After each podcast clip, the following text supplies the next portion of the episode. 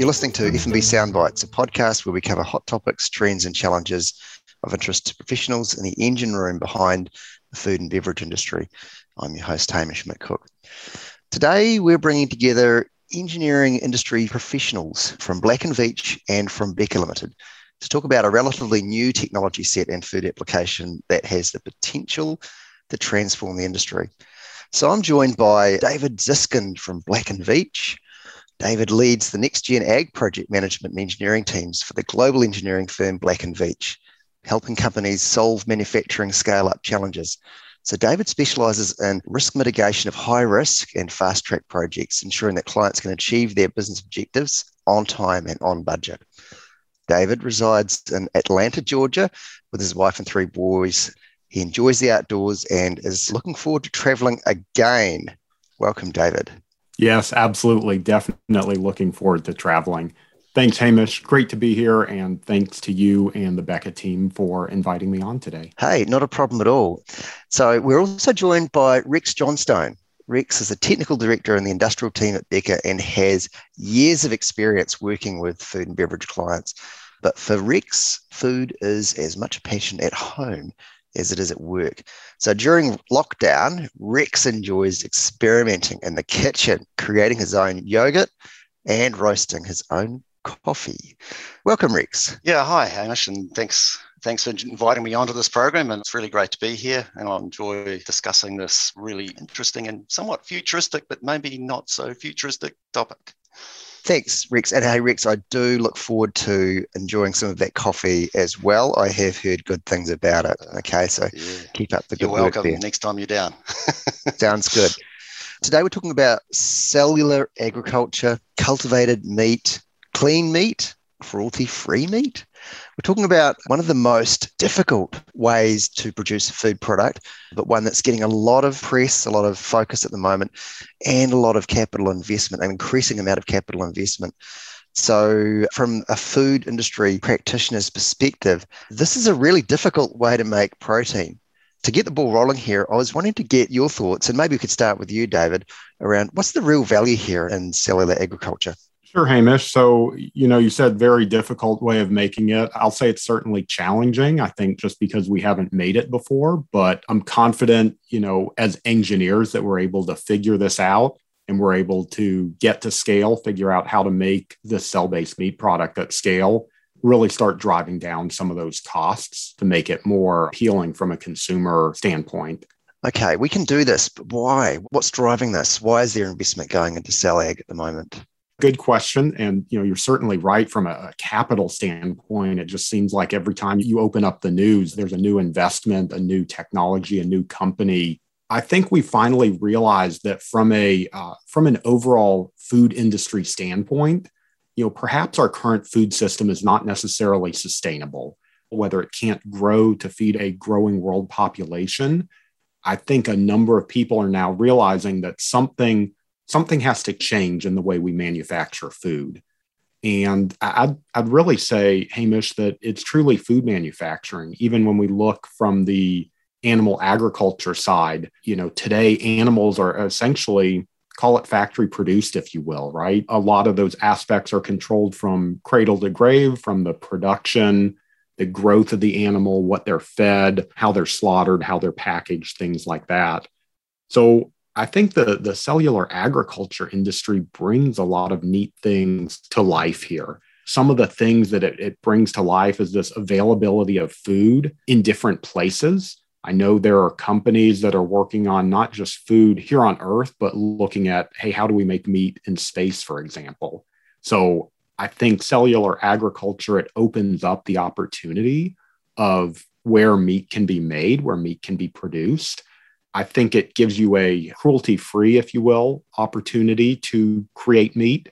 You're still manufacturing meat, if you will, but you're doing it in a cleaner fashion. Potentially, you have more control over, say, certain pathogens than our current cycle. And from the sustainability aspect, it's really got some interesting plugs. You hear a lot of metrics and statistics on what it takes to produce a hamburger, for example, know it takes so many gallons of water it takes so much grain so much food what whatever it is it's really maybe not that efficient of a system So I think cellular agriculture provides us with another option, another opportunity, and it's really excited to see where it's going. Great summary, David. I mean, Rex, what do you think?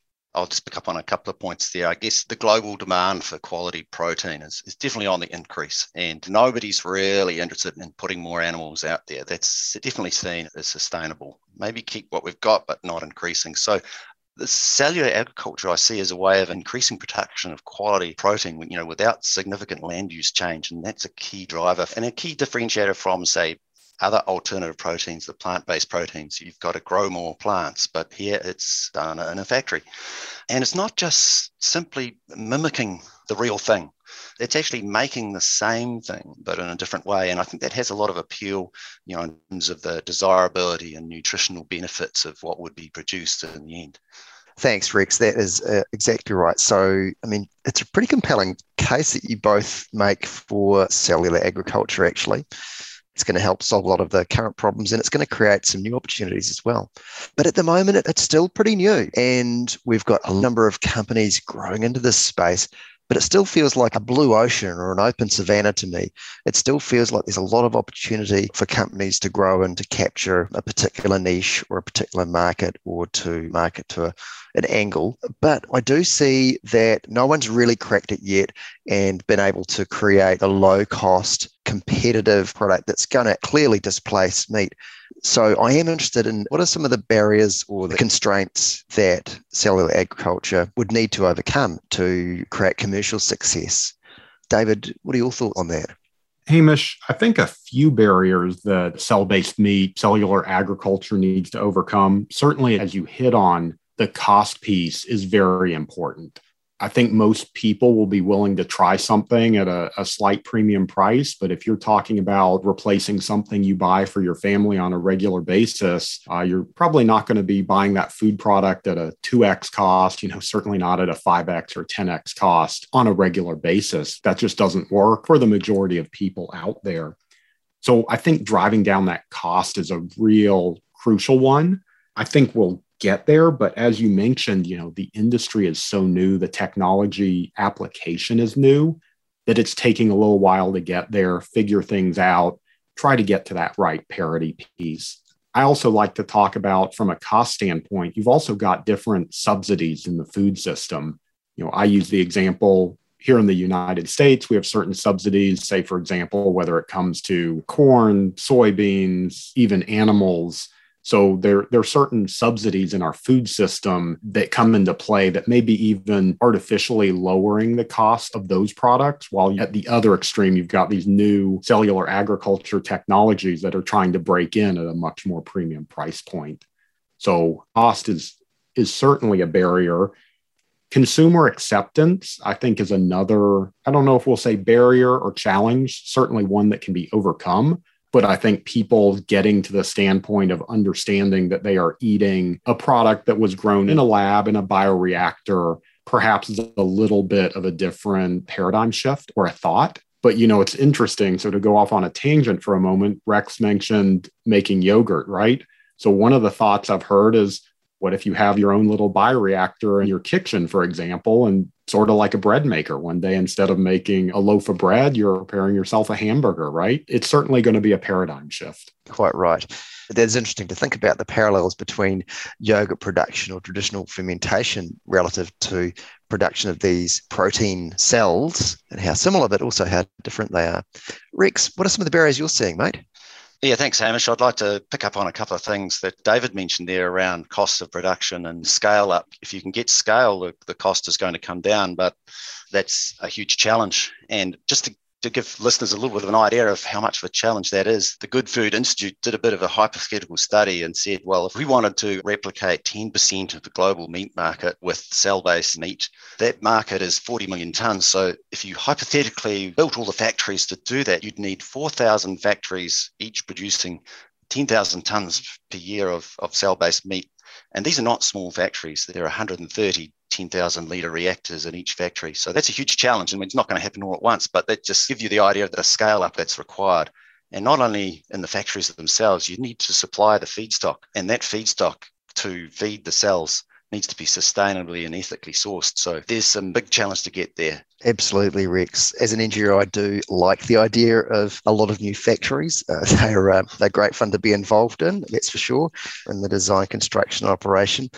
There's something else I thought I'd mention that we're going to need some new capabilities as well. So young people who are maybe in high school or going into college, new in their career, you know, they'll need some interesting different skill sets as well to support the development of the technology, but then also to support the commercialization and creation of the more industrial facilities and making sure that they're sustainable as well. So, you know, this has got the potential to be quite transformative. So, we've talked about the why and we've talked about some of the barriers. So, I guess we've got you together because you're two of the, the experts in your relative parts of the globe. So, what are some of the key pieces of advice that you'd give to one of our listeners that might be um, either within a current food company thinking about getting into this, or maybe they're a listener that's actually already involved in cellular ag and they're wanting to scale up? What's some of the key suggestions that you'd make? Hamish, I think a few of the ways someone can really make an impact here is thinking about from a scale up perspective, understanding that when we say scaling up, this is not a simple double the recipe type approach, right? you know the scale generally does not go linearly. There can be a fair amount of experimentation that takes place. So as opposed to a traditional food product that we sort of know the process we know the chemistry here's how it's made here's how the process system works. Cellular agriculture being a lot newer has those scale up challenges not knowing needing to do some scale up experiments needing to take those steps from the we call it science to engineering to commercialization. So taking those steps from the lab to the pilot scale, then pilot to the commercial scale in order to do some of those scale up experiments and figure out what those challenges are. Rex had also hit on from the infrastructure piece, understanding all parts of the infrastructure. So, from the, I'll call it traditional infrastructure, understanding what are your water needs? What are your power needs? What does your wastewater discharge profile look like, for example, down to things like what's your media strategy? How are you starting this process? What's your feedstock? What process are you going about? One of the other challenges as well is the structure piece, the scaffolding. What are you doing to build that piece of meat that, for example, looks like a steak as opposed to just a mash of cells? So, what are you going to do from a scaffolding standpoint? What's your strategy there? Is it edible scaffolding? Is it sustainable?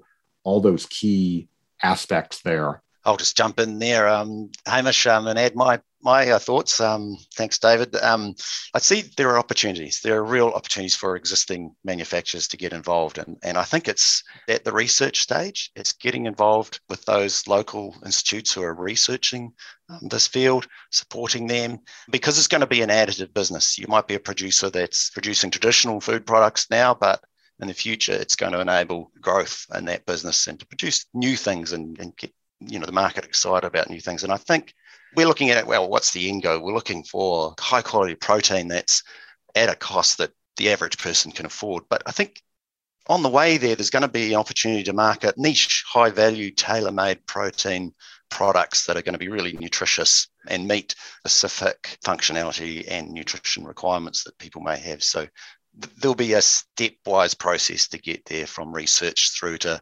initial products to then the mass produced products. Rex, to your point, I think there are some neat opportunities there with production of or bringing back heirloom animals and different meats, right? That maybe the average person hasn't had, or some more exotic meats that maybe we can harvest in a sustainable fashion today. I think it could be a neat opportunity with the cellular agriculture to be able for more people to ethically and sustainably try some of these more unique meats and proteins. I think something else that um, I'd like to add into this is that one of the things that people need to do is look for partners, look for friends, develop networks in this. The technology and the supply chains you'll be developing are complex. And you know there, there won't be a single organization or a single individual that will be able to actually have all of those inherent capabilities. So, in the same way that Black and Veatch and Beca partner up from time to time to help solve clients' problems, this is what I think you'll need to do as well: is develop your network in research, in infrastructure, in legal IP protection, etc., etc. I've enjoyed the discussion that that we've had today about this, this growing and interesting topic. And I guess I just wanted to leave an opportunity for David and Rex for you both just to perhaps leave some final thoughts with our listeners about this sector and, and your perspective on it and what they might do. So, David, um, again, if you want to lead off for us. I think this is a really exciting time to be in this sector, a really exciting time to be in, in cellular agriculture for companies who are scaling up, for people who are going to be consumers of this product. As you mentioned, there's a lot of opportunity, even from a new career standpoint and a growth standpoint, for people to become involved in, in cellular agriculture, whether it's the very technical bioprocess research and development, all the way to the more traditional side of building factories, the more traditional um, chemical, mechanical, electrical engineering, things like that. So I think there are several opportunities to participate in this industry, to be a part of it. And just in general, I think the comment I'd leave for, for someone who's looking to start a product or is, is building a company is as we've talked through on this podcast, there are certainly technical challenges out there and barriers, but I don't think any of them are insurmountable. These are all things that, as a background, we're engineers. We can figure it out. We can solve problems. We can make it happen. It's, of course, a question of time, of course, a question of money, but I'm confident that with all the neat research that's taking place in this field, with all the new ideas, with all the new companies, we are going to see a change in our food system in our lifetime. Yeah, and I'd like to reiterate that kind of point. We're talking a 10 to 15 year time frame here. And I kind of look back and think, well, it's easy to be, oh, it's too hard, you know, why even go there? But if we took ourselves back to 10 to 15 years ago in our own lives um, and, and, and thought about would we have dreamed that we could carry around in our pockets a device that would enable video calling and that's now a reality. And even on this podcast, we're talking to each other over a video and in different parts of the world. And 10 to 15 years ago, that would have been just, no, that's too hard. But it's not. I totally agree with David. You know, set your, we set your mind to something, it's, it's doable, it's possible. Uh, it's too easy to be negative, but I'm saying don't be negative about this technology, explore it. That's great. I'm so glad we got two of the the leading technical and make it happen guys from across different parts of the world to talk about this subject and that you're both so upbeat about it as well, which is fantastic. Pulling those strands together, um, cultivated meat, cellular ag, cruelty free meat, it's new, it's growing, it's exciting, and there's a lot of potential. There are some barriers, but if we get the right people involved, uh, we can resolve those issues and we can actually create the food system of the future that does create a much more sustainable way of providing nutrition to humanity. So, just to wrap up, I'd like to extend my thanks to you, David, for joining us all the way from Georgia. Thank you, Hamish. Great to be here. Thanks to you. Thanks to Beca and Rex. Really enjoyed our conversation today. Great. And Rex, thanks to you as well for linking us up here today, all the way from Christchurch, New Zealand. Yeah, thanks, Hamish. Yeah, it was really great, interesting talk. Nice to do this with you, David. So, thanks very much, everyone. Thanks to our listeners for joining us today. And I look forward to bringing you another episode of F&B Soundbites. Until then, as we say in New Zealand, haere and farewell.